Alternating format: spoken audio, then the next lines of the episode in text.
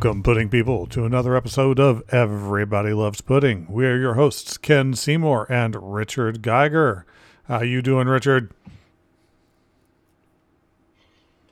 I am doing well. Do you like how I spaced those words out there? yeah, no, that's not going no, to okay. annoy anybody. Nope. Doing okay. Mazda Studios are about uh, twenty degrees warmer today, so um, doing much better. Yeah, yeah. I cannot wait until this whole uh, this whole pandemic thing just calms down a little bit, so we can get back into the same recording space without having to worry too much. I considered the thought of just you know wearing big masks, but uh, uh, I can be muffled enough without something else covering me in the process of recording. Yeah. We just set up big. Piece of plexiglass between the two of us. The camera sits directly at the separation of the plexiglass, so it's just the angle of both of us looking at each yeah, other. Yeah, they do that in the casinos. I mean, they get the big table with the piece of plexiglass that separates all the players, which has a little hole cut out so you can push your chips underneath, and uh, always just immediately makes me think, wow, this is a terrible, terrible idea. Yeah. This isn't going Let to Let me pick my nose, handle these chips, and here you go. That's the one I want. Thanks. Yeah, that's that's no good. That's no good. Well, if you are listening now, you have probably been listening for a while, and we are going to be continuing one of our favorite, favorite subjects as we continue our trek throughout the years talking about the history of comic book movies. Now, of course, when we talk about what is a comic book movie, it is a movie based on a comic book.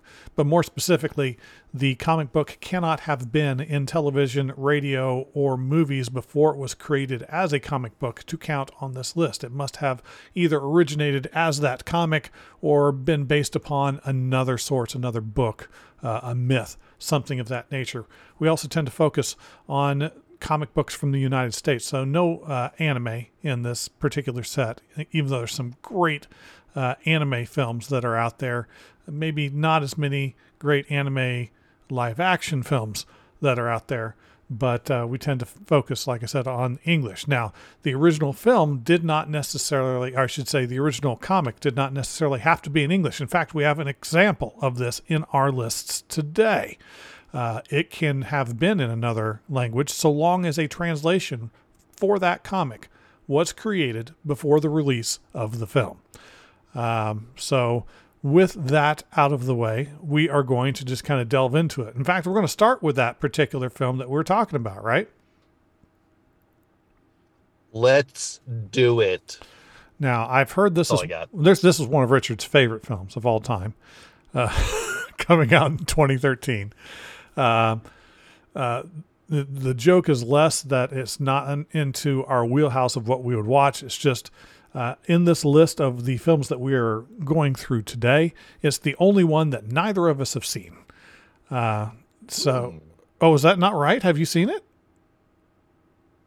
No, no. I was just saying, hmm, oh. This is the only one because we we're actually going to talk about. I, I feel like the list is pretty substantial, and this is the second part of this year. Yeah, there's a lot. Right? There's a lot in twenty seventeen. I'm remembering. Yeah.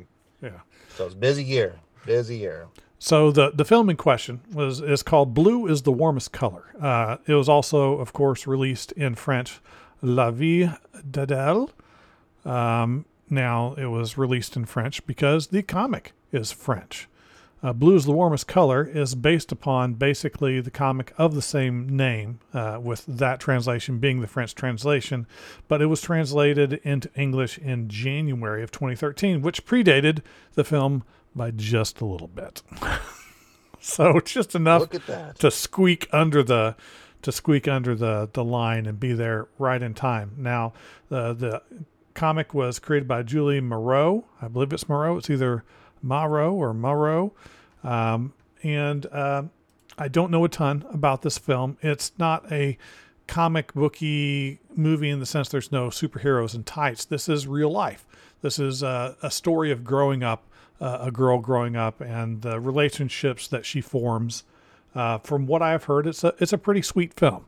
Uh, if you like something that's intended to be kind of touching and sentimental, this is that kind of film.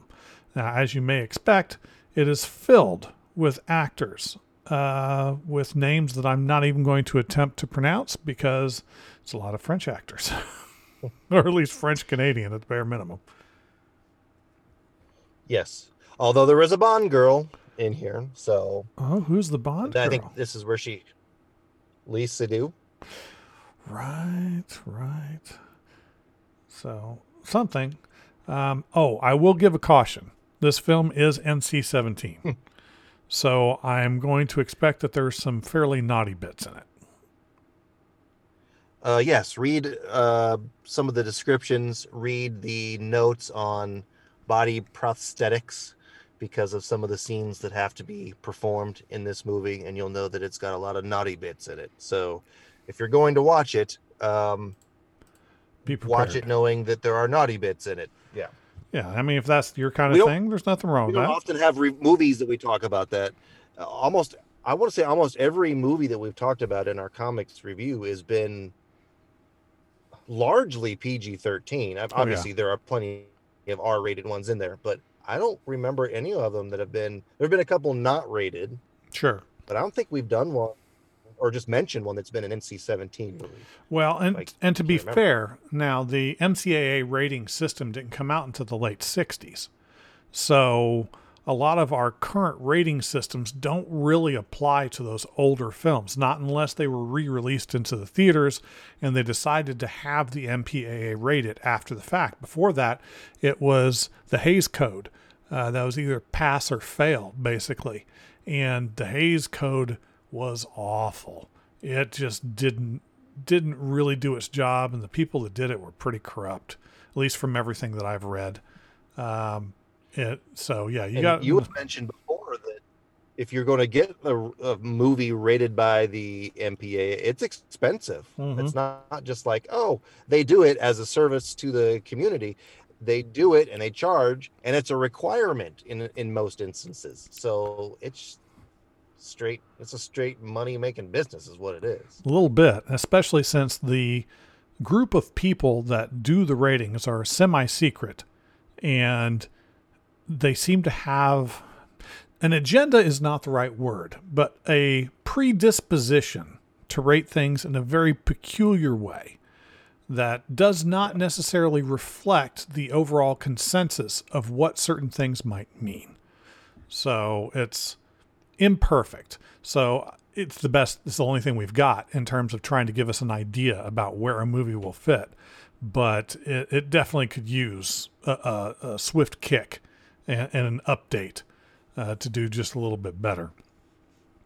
But uh, yeah, that's all I got to say about the Blue is the Warmest Color. Not much to it. Um, yep. Now there, there's going to be a series of these. I normally like to pride myself as having seen just tons and tons and tons of comic book, any movie really, but especially comic book movies. But twenty thirteen is a weird year for me. There are so many movies, and I just I either haven't seen them at all, or I've only seen bits and pieces of several. I didn't realize I was missing so many gaps in this year. But uh, we're going to go to the next film that is is an example of one of these, where we just have uh, uh, Richard has seen it. I have um, I have not. Um, So basically, basically, it's uh, we're going to go with opinions from the Richard side, but uh, we'll talk a little bit about it before we get into that. And of course, I'm talking about the movie R I P D, Rest in Peace Department, or maybe not, of course, but yeah. What I'm talking about is R I P D. Not not ripped. It's actually an acronym. Yes, yes it is. Now, R I P D is another example of uh, a comic book that we haven't uh, gotten an adaptation for up until this point. This was uh, uh, this was a Dark Horse comic that was released uh, back in nineteen ninety-nine. So um, Lucas uh, Marangan and Peter M. Lenkoff were responsible for that particular. Uh, particular comic, and it's interesting. I, I've read the comic. Um, I had, I still have not seen the movie. Well, not well. Much. I, I think a, a, this movie, like a lot of movies that we talked about, I feel like has a low kind of critic score, uh, gets generally panned by the critics because of how silly it is. And I think that sets up one thing. It's well, it sets up multiple things. It sets up a, a movie f- potentially for failure. Um, a movie that we're going to review in the future here, Venom, for example, I felt like was an awful movie and was poorly reviewed, yet it still made a ton of money. Yeah. So it does, it doesn't always work out this way. But when you see that this movie is poorly reviewed and you choose to not go and see it, obviously it doesn't make money, but it should change your expectations for this movie. So if you go into this movie with pretty low expectations, I feel like you'd come out of it like, that movie wasn't that bad. And that's kind of how I viewed it, with just the just the, the thought process of, I like the actors that are in this movie. It's got a great cast. Why, why wouldn't I like this? And it's it's your non-typical story. It's kind of that, like you said, well, it's originally a comic that you talked about, a Dark Horse comic, and they make fun stuff. And this is just kind of like that science fiction-y type thing, you know, and I, I'm into those types of movies. And I thought it was just fine. You know, Jeff Bridges is in it, and he can play a, a, a wide variety of characters, and he's got like his his his accent, and maybe maybe people are like, well, it's just so cheesy and over the top. Like, well, that's the point. Mm-hmm. Um, and then there there's Ryan Reynolds, and it's Ryan Reynolds. It's playing his like just his typical type of character. Yeah, smarmy, so, kind of smart alecky. Yeah, I I just kind of feel like if you like this style of movie, I think it's worth watching. Hmm. I'm not saying like it's something that you go back and watch thirty times, but if it pops up on a streaming service and you got an hour and forty-five minutes, yeah, watch it. It's a fun movie. Well, I mean, the director is no stranger to comic book films. He directed Red, which I really enjoyed and had some cheesy moments in and of itself. Um, but uh, Robert uh, Schwent- Schwentke? Schwenk? I just realized I have no idea how to pronounce his last name. I apologize uh, profusely, Mister Uh, Sh- Sh- Sh- Schwentke. Schwenk? All right. Anyway, but uh, he's made stuff that I've really enjoyed in the past, and I must admit he is uh, uh, tagged to the uh, G I. Joe Snake Eyes project that's coming up, so I'm I'm kind of curious about that. But uh, so I mean, interesting, solid cast and, and a director that can make things like that. I mean, it's got Kevin Bacon in it. That, you know, just start with is awesome, and uh, Mary Louise Parker is generally pretty solid. My favorite bit that I want to see in here is it, I don't know what character he plays because I have not seen this bit of it yet, but James Hong is in it, and I love James Hong. I mean, Big Trouble in Little China, one of my favorite films. Anytime he's in something, he just he shines more often than not, and he's been in some really cheesy films. Well, so part of this movie is is that these characters are dead, and they're still alive as like enforcement officers for people who are who are working with that uh, the other side, right? And can able can still solve crimes and do all these types of things. But to be to appear in the real world and have real world, mm. world functions, they have human avatars. So that James Hong character is uh, Ryan Reynolds' avatar. Fantastic. Right. So, so it's funny. And then if you look in here, Marissa Miller. So Marissa Miller was, was a Sports Illustrated swimsuit uh, model. That is Jeff Bridges' avatar. So it's a fun, it's a fun little play on the presentation. I don't, I don't know. It's fun. Yeah. Yeah. It's definitely worth, worth watching. Would you, would I tell you to buy it? No, but gosh, if it shows up on a streaming service and you want to watch a movie for a little bit, yeah, worth it. That's that's kind of that's good enough that's for me. All. I'm definitely going to give it a shot. Like I said, with a cast like that, there's no way that I can't. Well, let's keep moving on because we got a lot to get through in a very short period of time. Uh, now we've got another another film that I'm wagering people did not realize was based on a comic book in the first place. This film is going by the name of Two Guns. Now, Two Guns uh, is a Boom Studios comic uh, from two thousand seven, uh, created by Mateus uh, Sant- Santuloco and Stephen Grant. So it's it's a newer uh, kind of uh, comic. And it's, again, it's more grounded. I don't know if I want to call it grounded in reality, but it's, again, it's not tights and superpowers. It's action. And with, again, with the cast that's in this, it, it's got the right cast for an action film. You get a little Denzel Washington, a little Mark Wahlberg. That sounds like it'd be a lot of fun. Again, a film I have not seen, but Richard has. So I, I'm I'm the opposite in terms of my view in this one, where everybody thought uh, R I P D was was bad, but I didn't think it was that bad. And Two Guns has these great actors, and it's like this, you know, buddy, not buddy, but buddy, but not buddy action thing. And it's just okay. Uh, there, there's this... There's this one scene you see in, in, I feel like, in the trailer a lot for this movie. It's like they got their backs to each other and they're they're shooting their guns and the camera's circling around. It's just like that that over the top, almost like uh, Michael Bay cheesy camera scene. And then you're just like, that that's the typical feel that you get from this movie, right? So um, Denzel is awesome. He is one of, if not my favorite actors.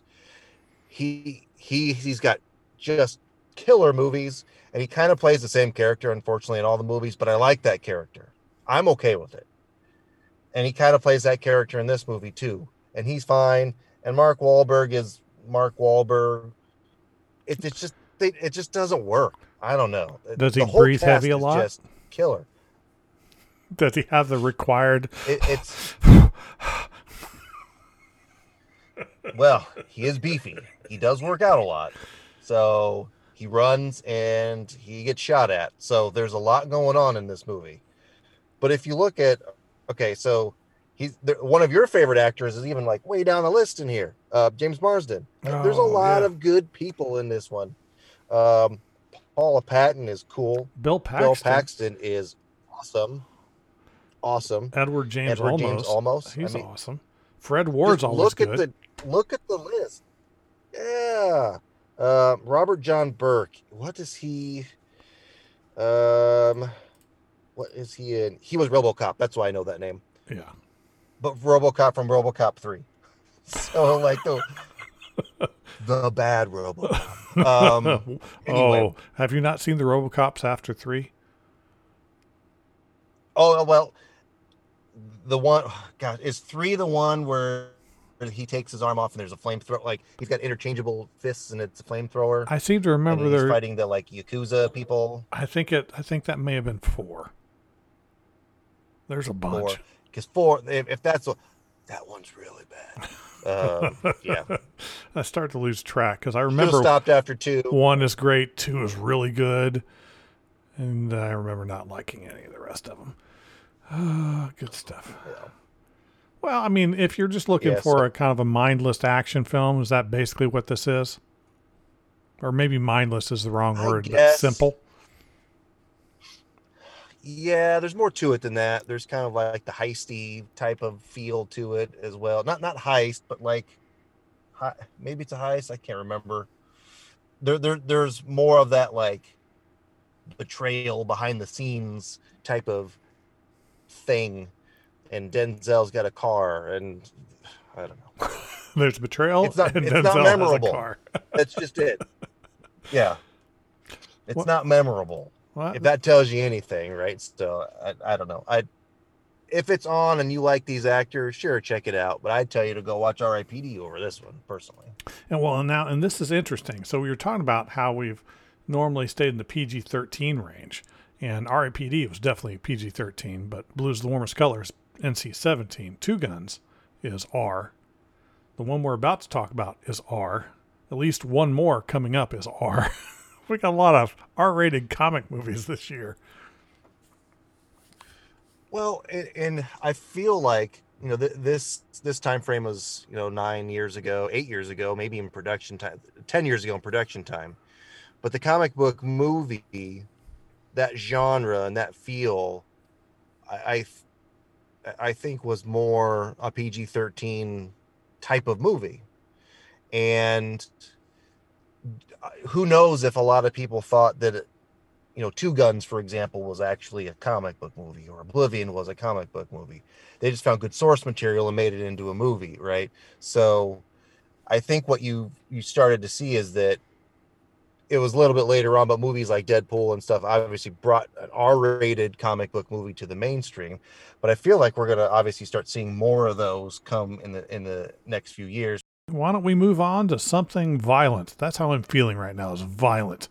Although my violence is more of a, an irritation with technology not wanting to cooperate today. Nothing has wanted to cooperate today. Uh, one of those days. But uh, let's talk about twenty thirteen still, of course. We have Bounty Killer, uh, Kickstart Comics, same year. So this is one of those interesting ones, if my memory serves, um, by Henry Sain and uh, Jason Dodson, where these two were developed simultaneously, but the comic beat out the uh, movie by just a smidgen. So it ends up counting just kind of as a as a technicality, as a comic book movie.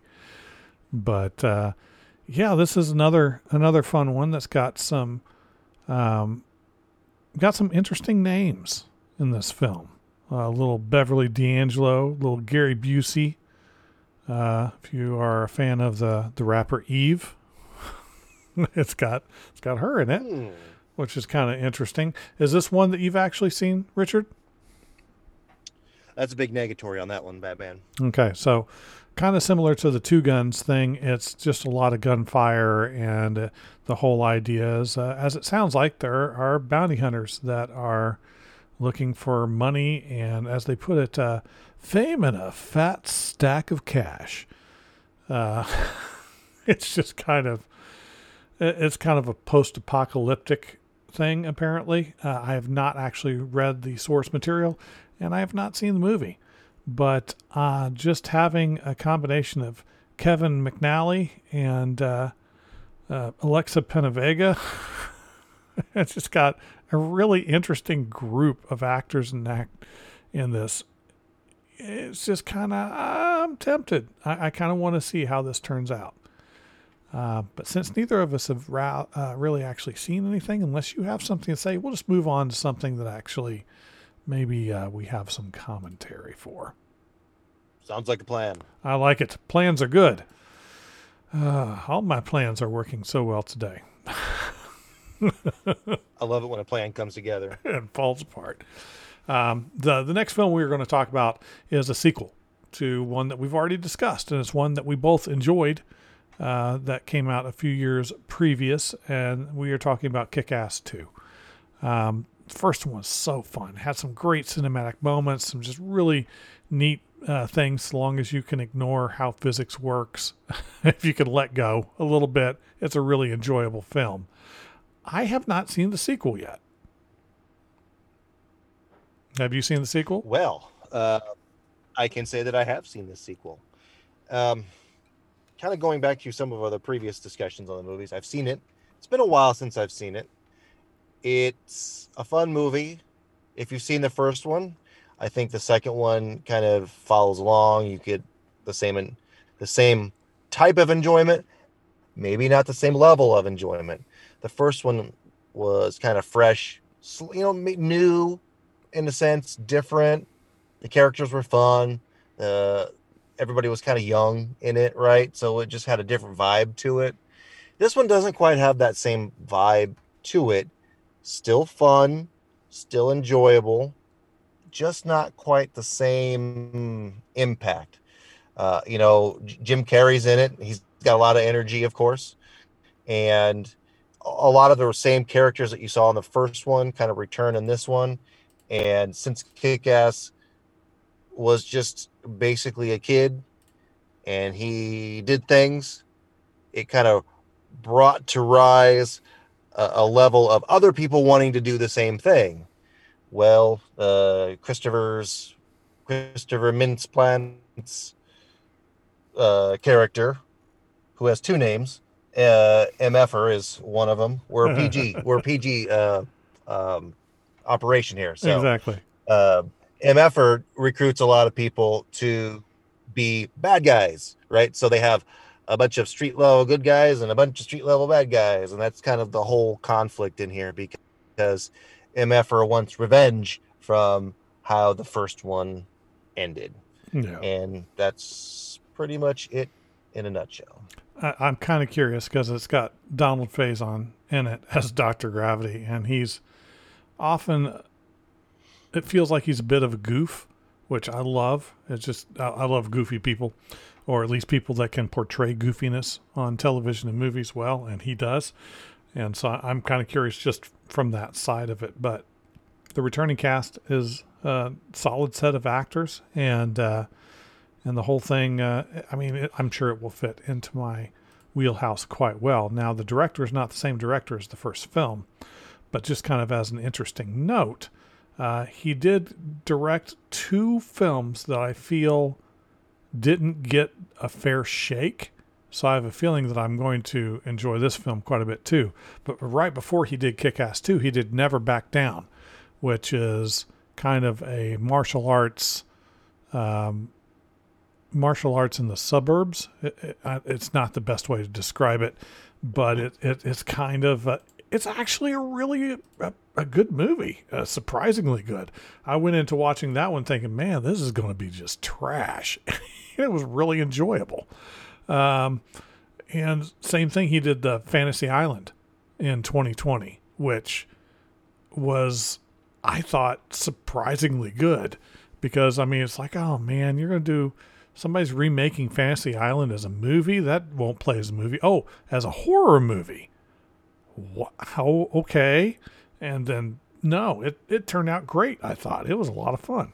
So I think, uh, Kick-Ass two has the potential to be pretty, pretty fantastic.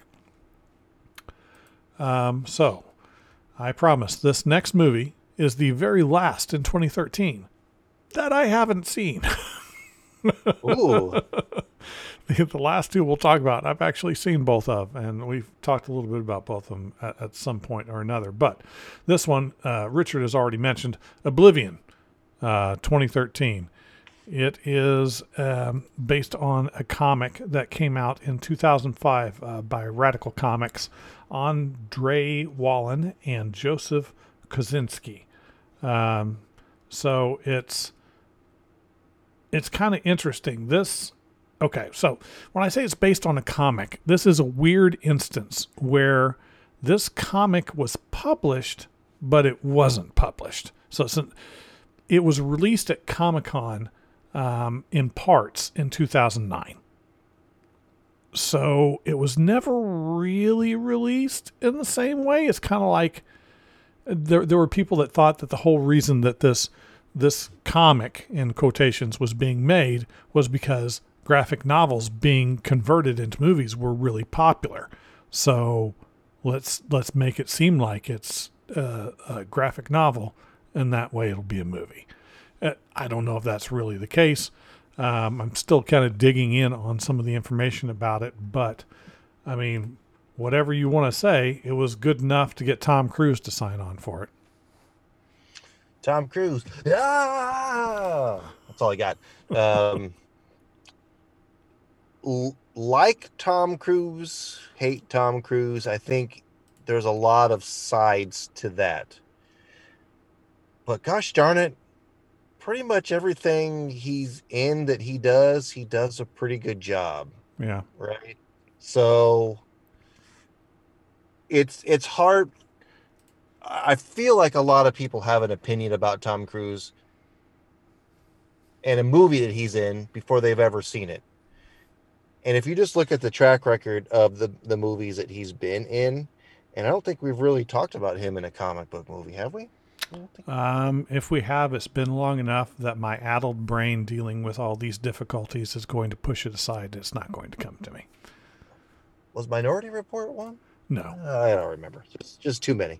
But in, anyway, uh, all the all the Mission Impossible movies uh, are popular, of course. The first one's good. The second one's the dumbest movie that was ever made in the entire world. And then they just got progressively better after that. But you know, his, his bad his bad movies like The Mummy, he, even in that one, he was okay. The Jack Reacher movies, uh, Edge of Tomorrow, which is a really great movie, came out after this one. I mean, he's these are just some of the recent movies that he's been in. He's going to be in what Maverick coming up here soon. Same director. Uh, he he does, you know, all his stunts. That's kind of what one of the things that he's really he's. doesn't like to do body doubles, stunt doubles. He does a lot of his own work in well, the movies. Hard to find somebody that short. That's that's actually that's actually true. And so consequently, if you want him to be portrayed as a certain type of character, tall or whatever, you have to find accommodating actors and actresses that don't overshadow him in in that certain sense as well. You know, and I don't know, every I'm not a huge Tom Cruise fan, but gosh darn it, if every movie that he does isn't actually that not that bad, he's not that bad in it. Okay. I, yeah, I, he, I think he falls into the category for me that I have managed to really enjoy most of the films that he's ever been in. Is he the type of person that I would want to meet in real life? I'm not so certain.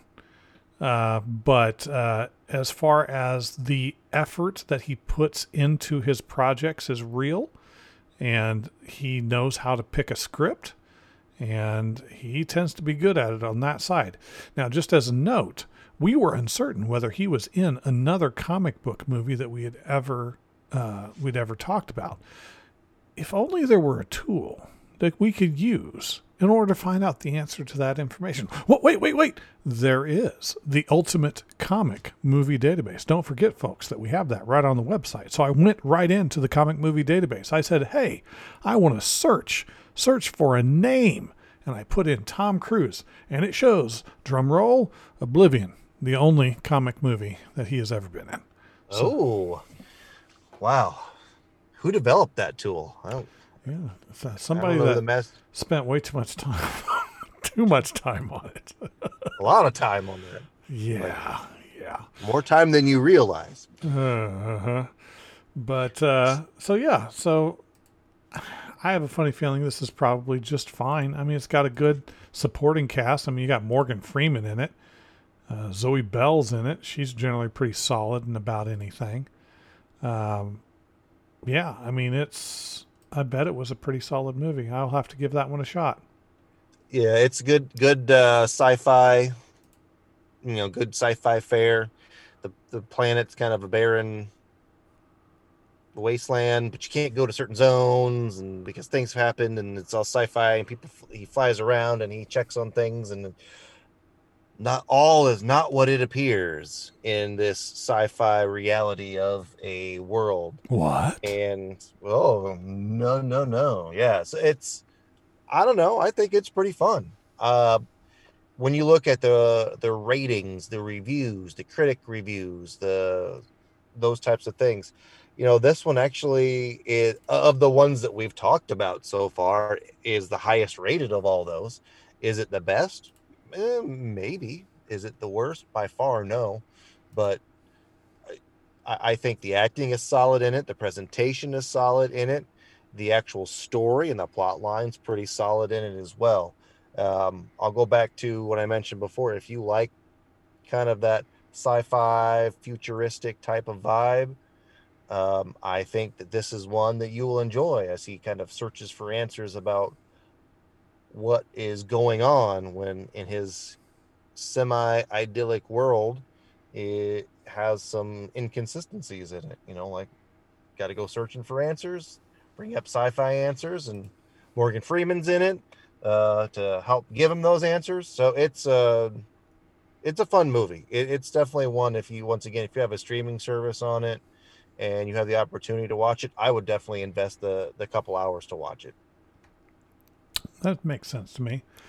Now let's get to a movie that's in the most successful grouping of uh, comic movies to date, that being the Marvel Cinematic Universe. Uh, there were two that came out in twenty thirteen, and of course we are going to talk about both of them. But first, let us talk about Thor: The Dark World. Now, this is an interesting one, I think, in several respects. I mean, the first Thor film I thought was fantastic. A lot of people think of this as one of the worst M C U movies. Uh, and I have often said, well, the worst M C U movie is still not bad. I've just, I've yet to see a bad M C U movie. They've all at least been okay. And I, truthfully, I'd say they're all above okay uh, in, in most situations. I tend to really enjoy it. You get a lot of uh, the same actors come back into this, although it's a different director. Um, they, they wanted to go with a different kind of a feel, so they brought in Alan Taylor to direct this particular film. You may know him from um, all sorts of television. I mean, this this guy has just directed T V everywhere, but uh it's not, I mean, it's like not like this is kind of new, but uh, if you saw Terminator Genesis, he also did that. Um so I mean, you know, the the uh, an experienced hand, I would ex- I would say, is the best way to describe it, but trying to take it in a less uh, Shakespearean direction. Um, I actually watched this movie eh, two weeks ago, three weeks ago, I want to say, recently. So the memory of this movie is actually pretty fresh in my mind. And I've tried, I've been revisiting a lot of the M C U movies recently in no order, right? Like no chronological order, no release order. Just as a, I want to watch that movie. And I'd say The Dark World, because of, I think, the thought process on it, in it's one of the weakest of the M C U movies, right? Is I I feel like, like what you said before is, is what the thought process is. So going back to watch it again doesn't really excite a lot of people. Now, there's plenty of the other ones that I watched before this one. I was like, yeah, okay, I'll watch it, whatever. But honestly, I liked it better these subsequent times than the initial time. I felt like it, it made more it made more sense. It was yeah. a little bit more fun in the presentation uh, when you watch it after the second, you know, watch it for the third time, fourth time. Yeah, I think that's uh, that's pretty dead on. Um, because there's, for me, it's it's maybe not the overplot that's all that interesting. It, it's a pretty bland overplot, but there are a series of moments in the film that are just really, really fun. I mean, some of them are small things, like Kat Dennings. I loved to death. I've loved her to death well before the uh, the M C U, but just the instances where, you know, the hammer goes flying by, Mew Mew. I mean, it's just those little bits of personality that come through that bring a little lightness to it are just so much fun. The development of the relationship between Thor and Loki in this, while the overplot may not have been amazing, that was actually really, really well done. And the the scenes with him in his cell are fantastic. Uh, Tom Hiddleston is just a, a phenomenal actor, and they could not have gotten uh, a better person to, to play Loki. Um, some people maybe originally noticed, maybe didn't originally notice uh, the change of uh, Fandral to Zachary Levi uh, in the second film. But, uh, you know, again, uh, I'll put him in anything and I'll smile. Just that, that dude is, is fantastic. I mean, it's got a great cast. He, I mean, they even, I mean, you can't see him under all the makeup, but they even have Christopher Eccleston as Malekith. I mean, Doctor Who fans, that's, I mean, he's, you got Doctor Who playing the bad guy. I mean, how awesome. Well, the thing, the thing about that is too, that, that carry, like that, that presentation of the Dark Elf could come off as cheesy. Yeah, I feel like it, it. It it it's that's an easy line to cross between you did the makeup and things weird, or you overacted and made it weird. And I don't think you got that at all. No, um, I, I think all the, the the bad guy characters were presented just fine. The ships flying through Asgard, smashing things were fine. You know, the the, the fact that. If you watch some of those little scenes, because this is kind of the time frame where in Endgame they come back to get to to get the ether, right? right? So the you recognize a few of the little clips from this movie in Endgame. It's it's all it's all this is the time frame from from that. So I think that going back and watching that again makes this part more interesting, right? Oh, yeah. You know, him if you if you're trying to think about, well, when in Endgame he he reaches for Mjolnir, mm-hmm. and it comes and he says he's worthy. It's like, well, well, where was it? that that makes me think where where exactly was it? Now I know I know supposedly at the end of Endgame they brought all all the stones back and brought everything back at the same time. He took Mjolnir with him. Yeah. Right? To yeah. deliver back at that same. So the continuity piece, I guess, makes sense. But no, it really where doesn't. But yeah. was it? I question. Yeah. yeah. No, it, it's a whole plot tool. But, um, and maybe that's just it. When you saw this movie in the order that it came out, you saw it in the theater the day that it came out. You're like, yeah, that was fun. I got more of the character. If you're a Thor fan, you got more of the character that you like. You got more of Thor's world. Yeah. After watching subsequent movies, after watching Ragnarok for right. sure, after watching Infinity War and Endgame, going back and watching this one, you just get all those little snippets that they touched on just relived. And you're the is the plot all that spectacular? No, but it's fine. Yeah, definitely ones that have worse plots in them. And you get to see Stellan Skarsgård but, run around like a crazy person. So that's always good. That's true. at uh, at uh, the uh, Stonehenge. Right. Just little small things that make me giggle, uh, and it's, it's good stuff. Um, in a lot of ways, I liked Thor Dark World better than the last film that we're going to discuss, which is Iron Man three. Um, uh, I've had some fairly heated discussions with people that, that say that they that Iron Man three is just amazing. It's a really good film, and I I feel like it's kind of the weakest one of one of if not the weakest M C U film that they made, and it did some things in and it that I, really I'll agree angered with me. You on that.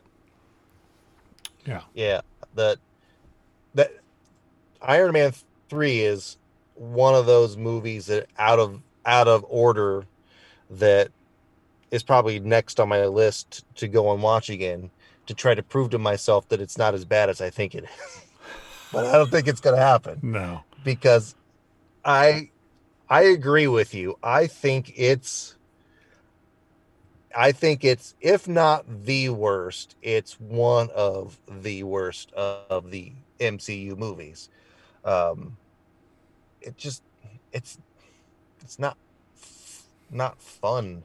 There are cool parts in it. It's, I don't know. It just doesn't do it for me. Well, I mean, and again, you start with the, the people coming back, the actors coming back to do the film, which is great.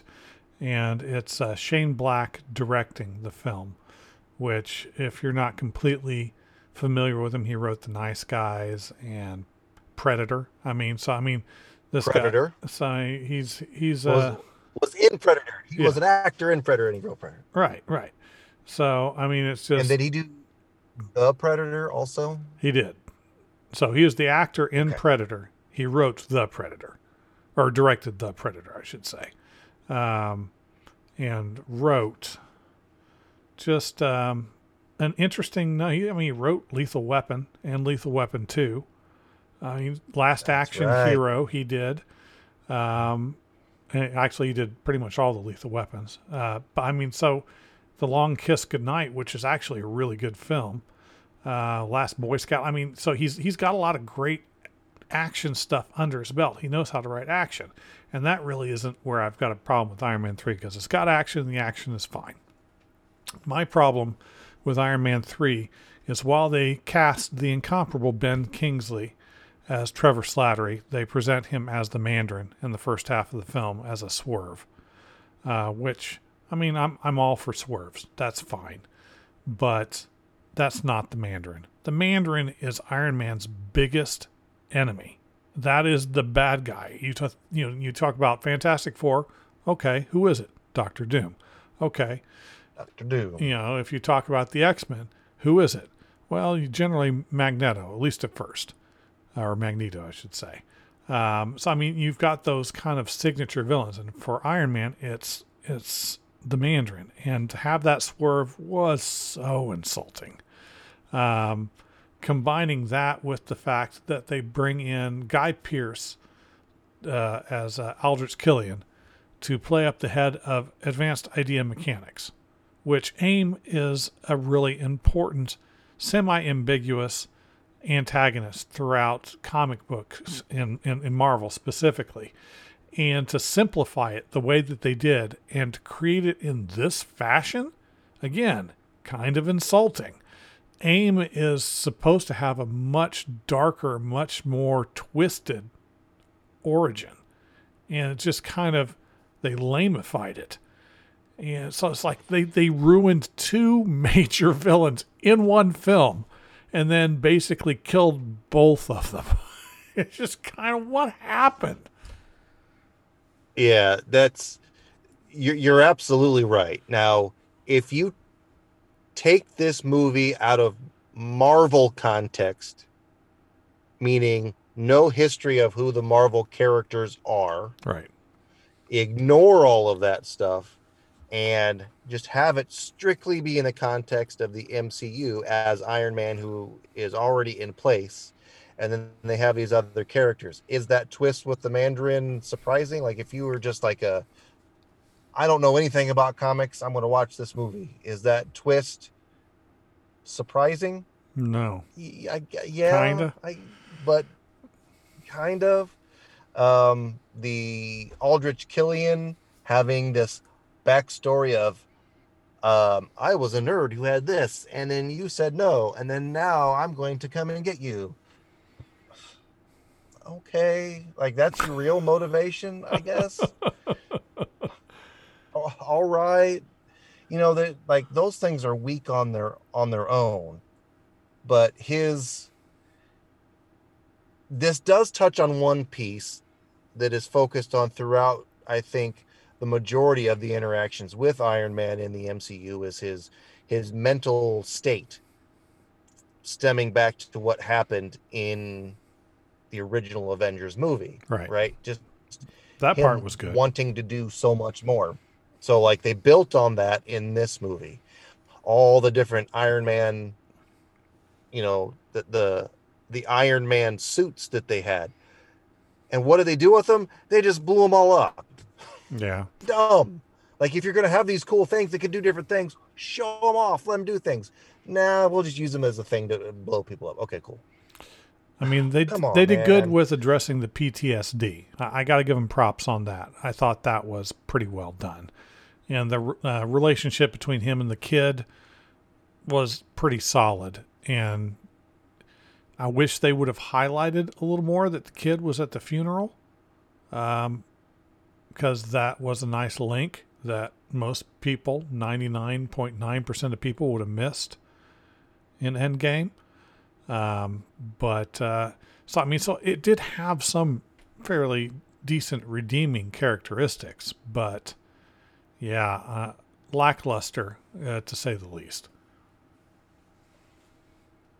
And to, to have, I don't know, whatever the, what did they call it? Was it the, the virus or whatever they were treating the people with so that they got all heated up and spotty oh, and stuff like that. Right. The um, and uh, then I'm forgetting the name of it now. Um, it's that's actually something they pulled from the comics also, uh, but I'm spacing the name of it right now. Yeah, but then they give it to Pepper, and then she magically can be healed and stuff. Sure. Tony's a smart guy. We'll get you healed, no problem. Yeah, he's... there's just so many. Uh, there's just so many things in the movie that when you, I thought when you saw it initially, maybe you were wowed because you heard the names. Advanced Idea Mechanics. You heard the name The Mandarin. You saw the little flying components of the suits. You saw the different ones that he had constructed. So like the, those visual elements in a sense popped, but then there was just there was just a letdown after letdown after letdown. And God, they made a whole stinking cartoon series with Iron Man where the Mandarin was the bad guy. Yeah. Right? Extremis. Name of the virus. Yes. Yes. They, give me the real Mandarin. The real okay, Mandarin's so we're finally awesome. Going to see it in... Yeah, we're going to see it in uh, this year, right? With um, the movie that's what, coming Black out Widow? Later this year that I can't think of the name of. Not no. Uh, um, and it's... Is something it, in the Legend of the Ten Rings. Oh, um, it, it's um, Shang-Chi, right? Yes, is that yeah, that is yeah. I'm pretty sure. So we're we're going to actually see a real Mandarin character, but he's actually terrifying when done right. But that's, I don't know. That's that's my. That's the disappointment I feel like is that that character was being such a major character. You got, was it the, the post-credit scene or was it a Marvel one-shot? I can't remember. It was a one-shot. Uh, Hail to the Chief. Yeah. And they, they did redeem a little bit. And the, the Hail to the Chief one-shot was better than this movie was. But uh... Uh, yes. Ben Ben Kingsley in the, you know, chilling in jail. Yeah, yeah. Uh, was there okay? Besides besides the plot piece or like the development from the anxiety and him needing to protect the world and not being able to sleep, was there something else in this movie that, in your opinion, was a positive or that stood out? Um, they did a little more exploration of his relationship with Pepper and gave her, like in the first film, she's his assistant and she helps him and that's kind of it. And in the second film, they expand a little bit beyond that. But in the third film, they show that she, do a better job, I should say, of showing that she's capable. She can run a company, shows how that affects her mentally and what her priorities are a little bit better, show that she can handle herself in an action scenario, um, which they bring back in Endgame in a bit. Um, but so, I mean, there, there are some positives. Um, uh, happy, giving Happy a little more time. His bits were a lot of fun.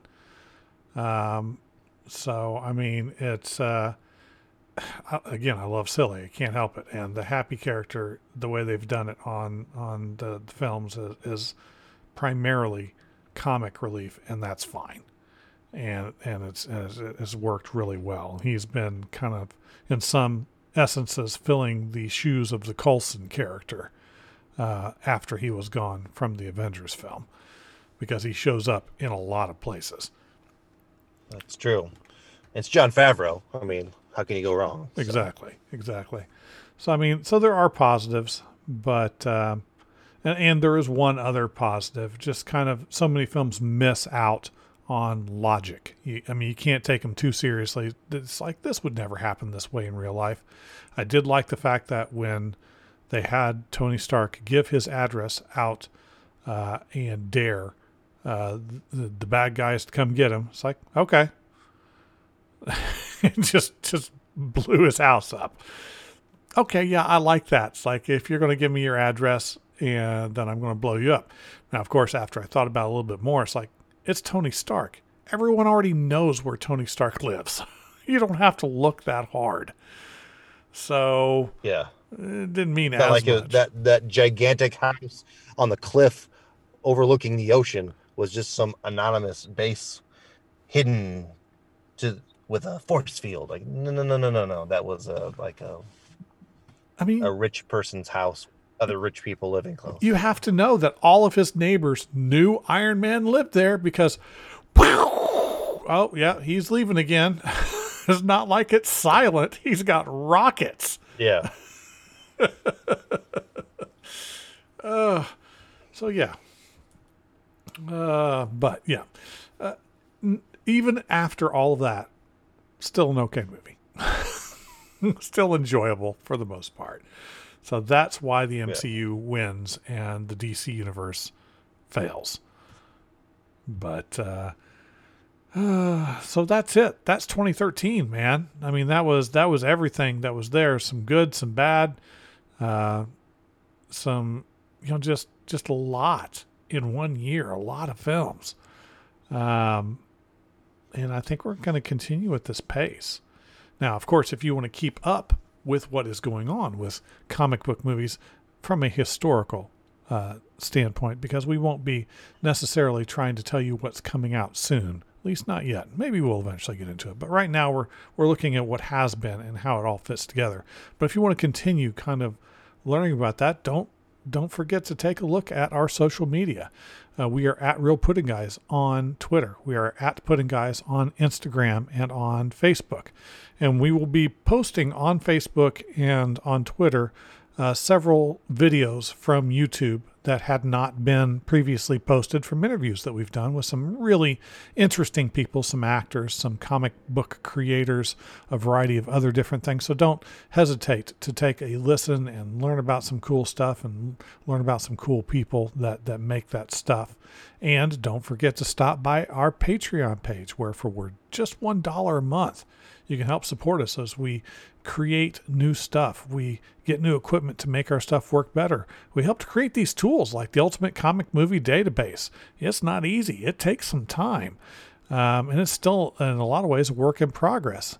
Uh, it helps us uh, uh, justify things like the uh, pop culture death counts, uh, where you can see, you know, how many people died and stuff.